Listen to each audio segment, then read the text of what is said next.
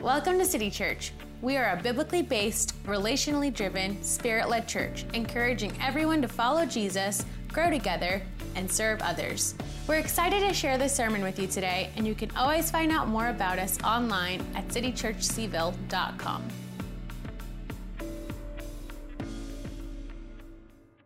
For those of you who have been with us, you know that for the entire year here at City, we're going to be focusing on the kingdom of God.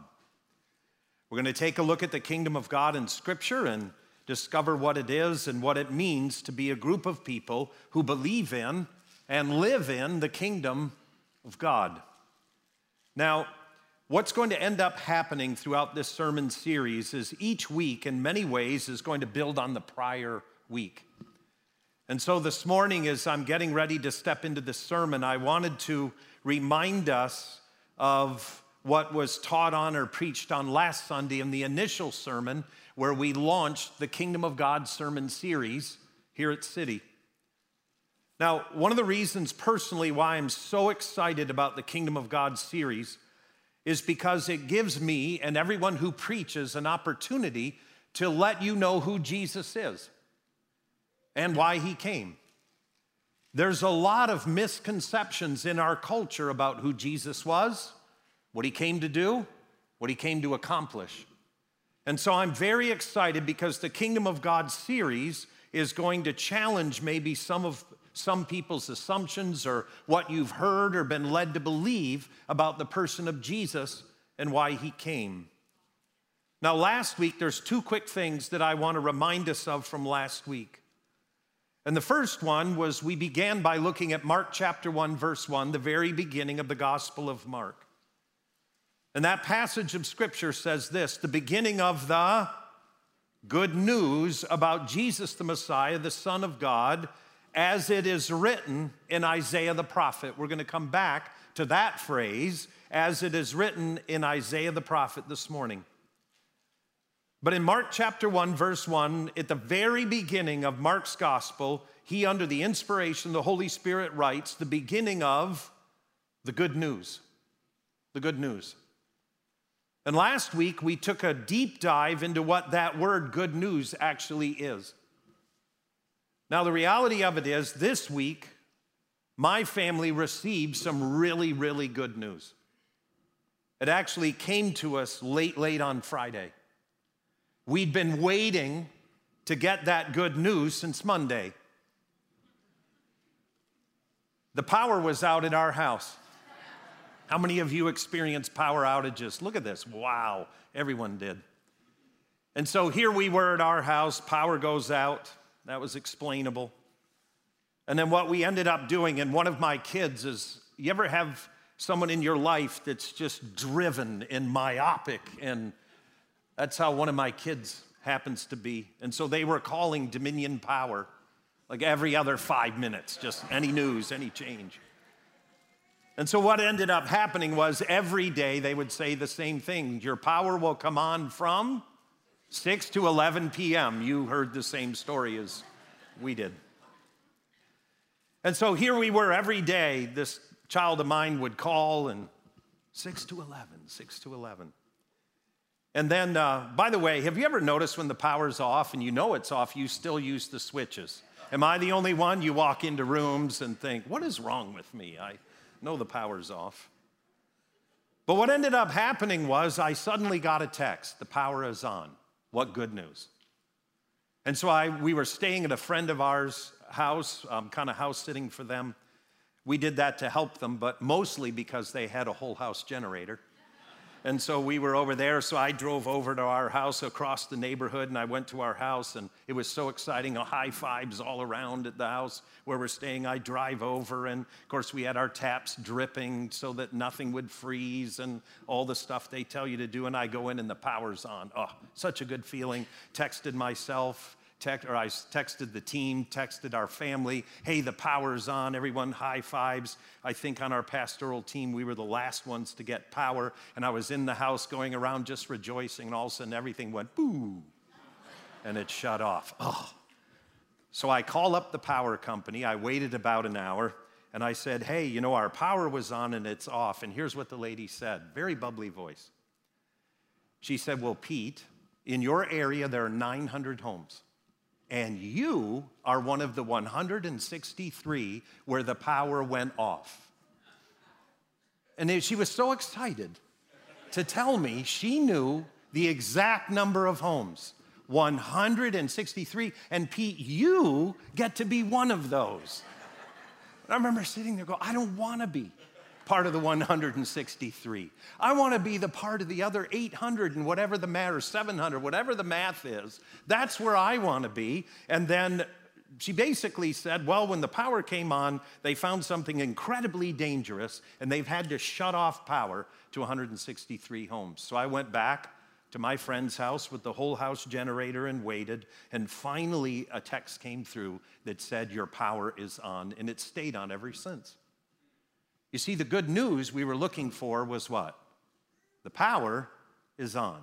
But what we learned last week is as good as that news is, it does not qualify for the good news, that Greek word that we just read in Mark chapter 1. The good news about Jesus. You see, that Greek word is the Greek word euangelion, which is translated four times good news in the Newer Testament, and 73 times it's translated as gospel. The Gospel of Mark, the Gospel of Matthew, the Gospel of Luke, the Gospel of John. The gospel, the good news, always has to do with the announcement of a king that is bringing good news, euangelion, that will change the world. And so every time you read from one of the four gospels, you are reading euangelion you are reading an announcement to change the world. And I would contend that it has. The other thing that we learned last week was found in Mark chapter 1, verse 15, where Jesus says, The time has come. By the way, we're going to come back to that as well in just a moment.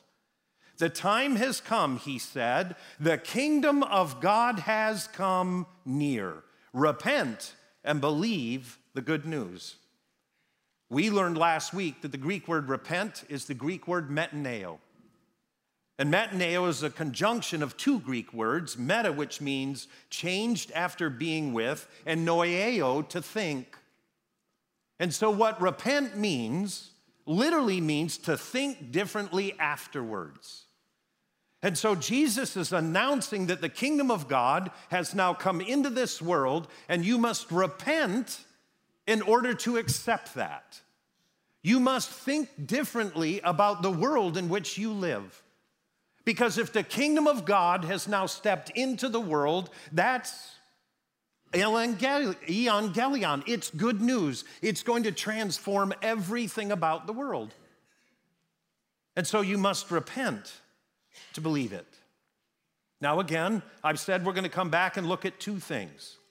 We're going to come back and look at where it said at the beginning of the Gospel of Mark, as it is written in Isaiah the prophet, and we're going to come back and look at that phrase in Mark chapter 1, verse, verse 15, where Jesus said, The time has come.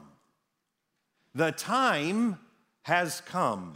The kingdom of God has come near. Repent, metanoeo, change your mind after being with. Repent and believe the good news the time has come.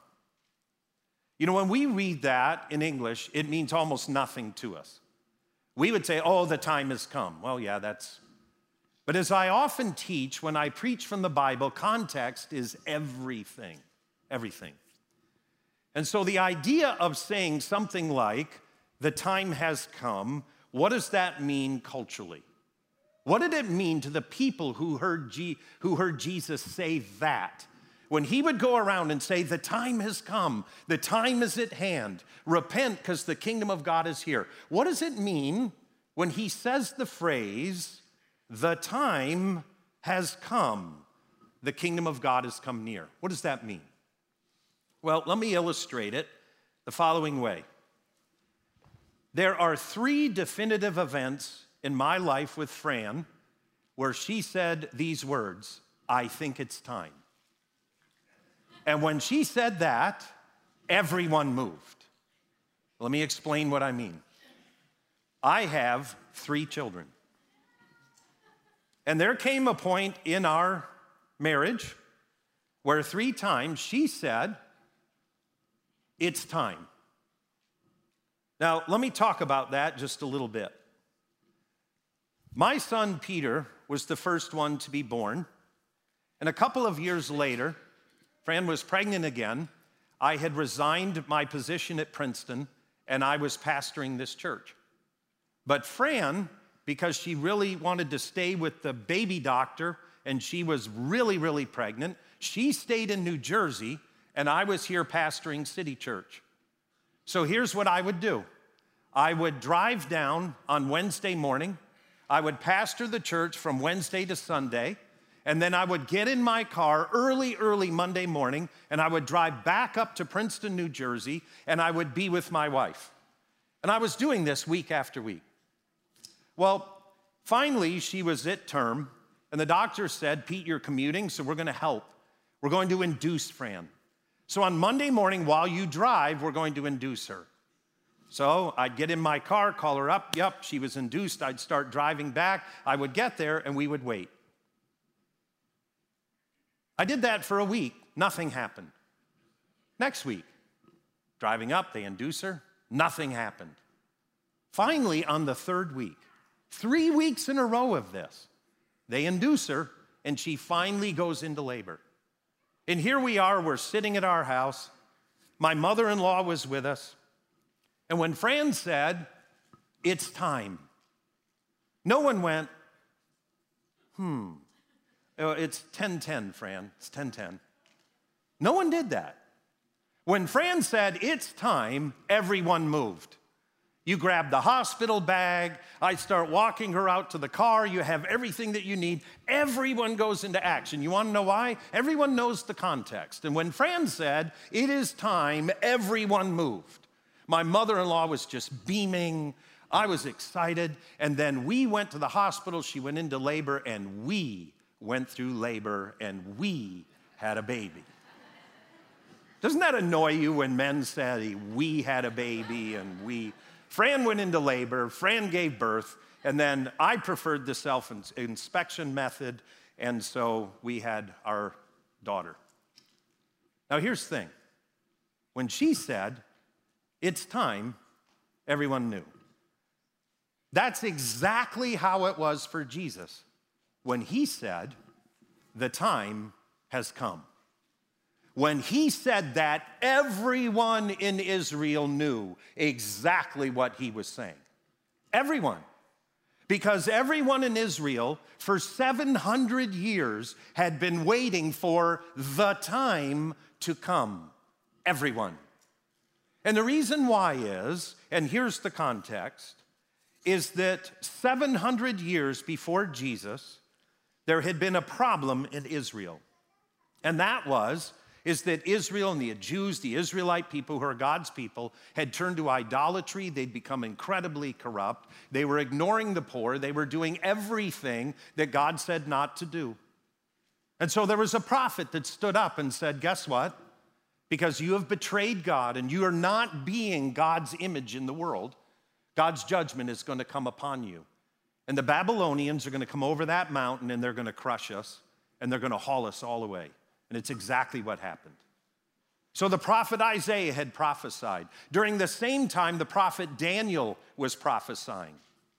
And so the prophet Isaiah says, Look, because of your betrayal of God, here's what's going to happen. And so Israel is crushed by the Babylonian Empire. Jerusalem is destroyed. They're taken out of God's land. They're hauled to Babylon. There's a huge uh, diaspora, and everything's a nightmare for God's people.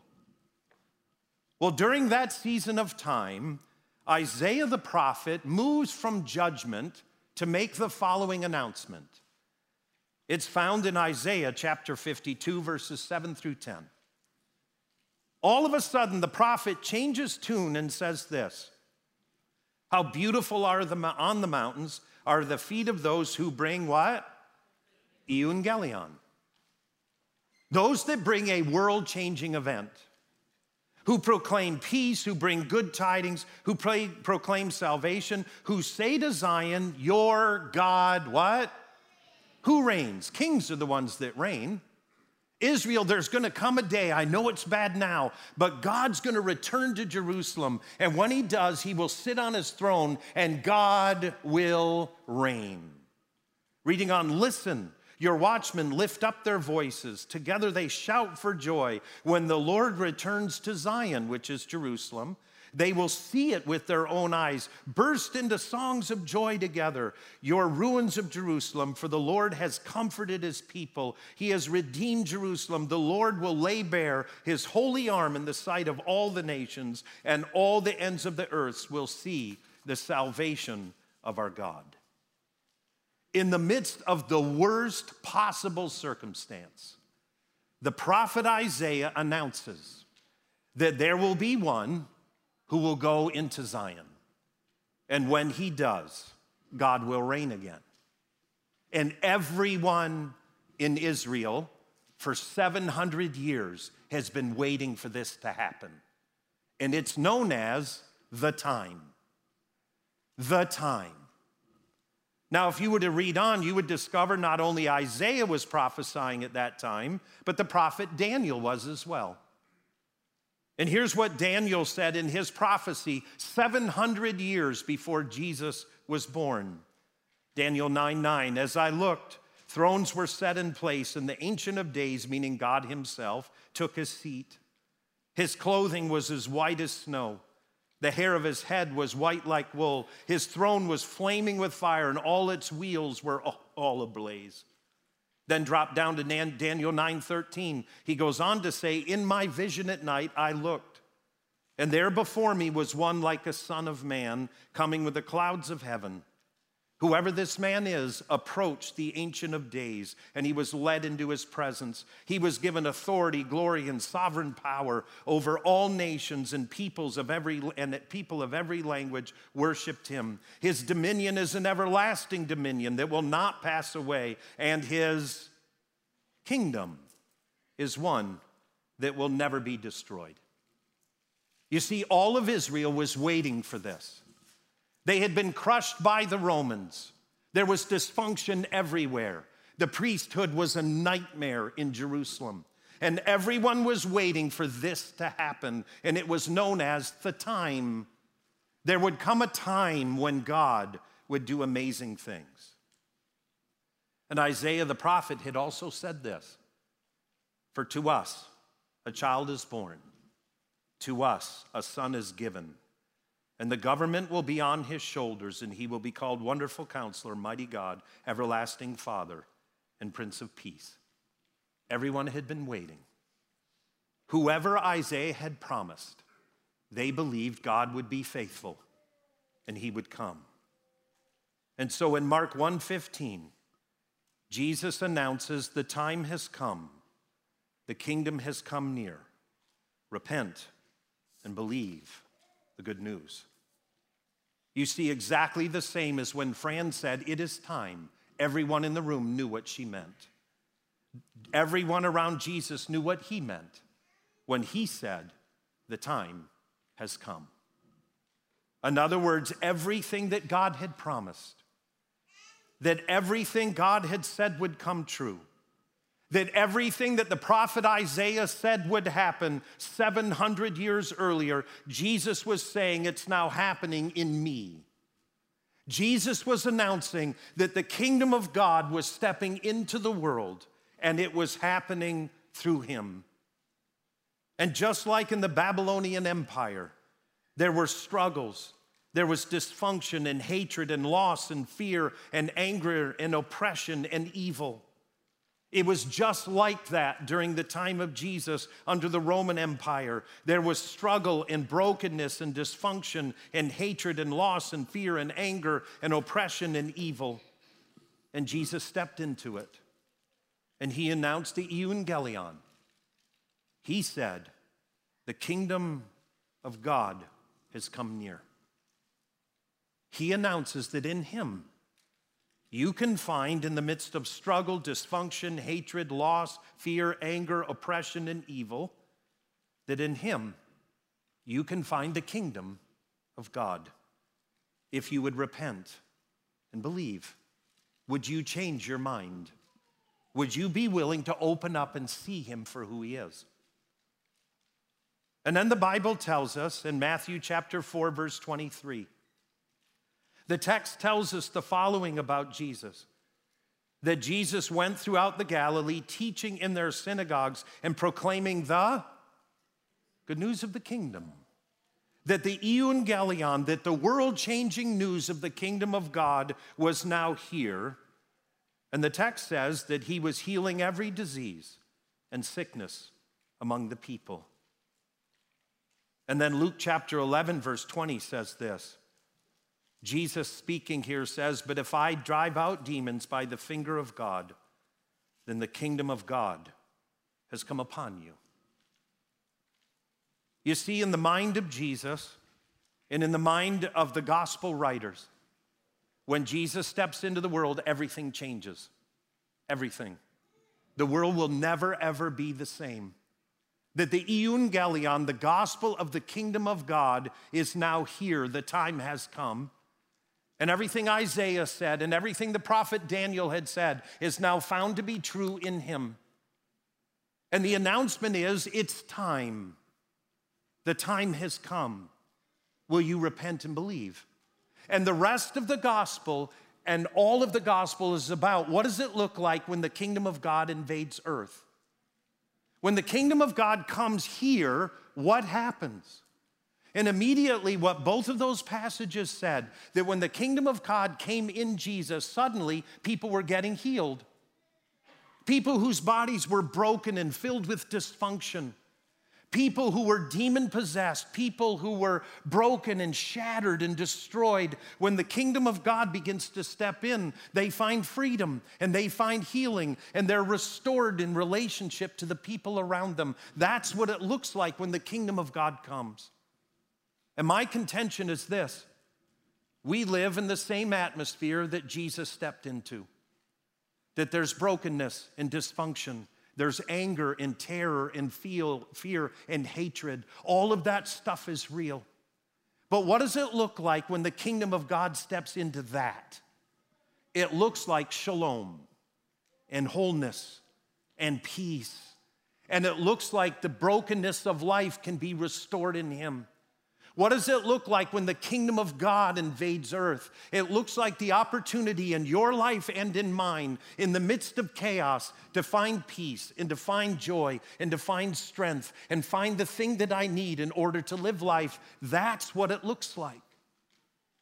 And so Jesus comes to each and every one of us and he makes the announcement the kingdom of God is here. Will you repent and believe? So, how do we put feet to our faith with this message? It's to believe that Jesus actually did usher in the kingdom, that he ushered in the kingdom of God here, and that the time that everyone was waiting for is now fulfilled in him, and that his announcement is true. Putting feet to our faith means we repent and we change our mind about Jesus because I've sat down with a lot of people and had a lot of conversations about Jesus. One of my favorite ones ever was sitting down with a guy and talking about Jesus. And I said, What do you believe to be about true about Jesus? He said, Oh, he was a Martian. He said it as plain and as convinced as you could possibly be. He said, Oh, he was a Martian. He was an alien. And he came to earth. I said, Where do you get that from? He said, I have no idea. But that's what I believe to be true. But you see what the Gospels are trying to convince you of. And what the gospel of Jesus is, is that Jesus came to usher what's in heaven here. And that the kingdom of God has come here now, and it's available now. Look, in closing, I was raised in a church where the goal was to get to heaven.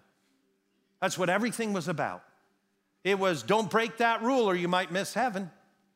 It was all about getting there. And yet, what I read in the Gospels is Jesus is doing everything he can to bring heaven here. And the call of the kingdom is to believe that God's kingdom is here now, that the kingdom of God in Jesus has invaded earth You don't wait to get the kingdom till you die, you get it now in Him. Look, I don't need heaven when I die, I need some of it now. Now's when I need it. After I'm dead, that'll be amazing. It's going to be awesome. But you know, the Bible says very little about heaven, but says a lot about what it looks like when heaven invades earth. And so, the kingdom of God in this entire series, this entire year, and the rest of your life, as a follower of Jesus, is discovering what does it mean when the kingdom of God invades your life and my life. What does that look like? Because to Jesus, the gospel was this the gospel was the kingdom of God. In Matthew, it said this way the kingdom of heaven is now here, it's here now. Would you stand with me as we close?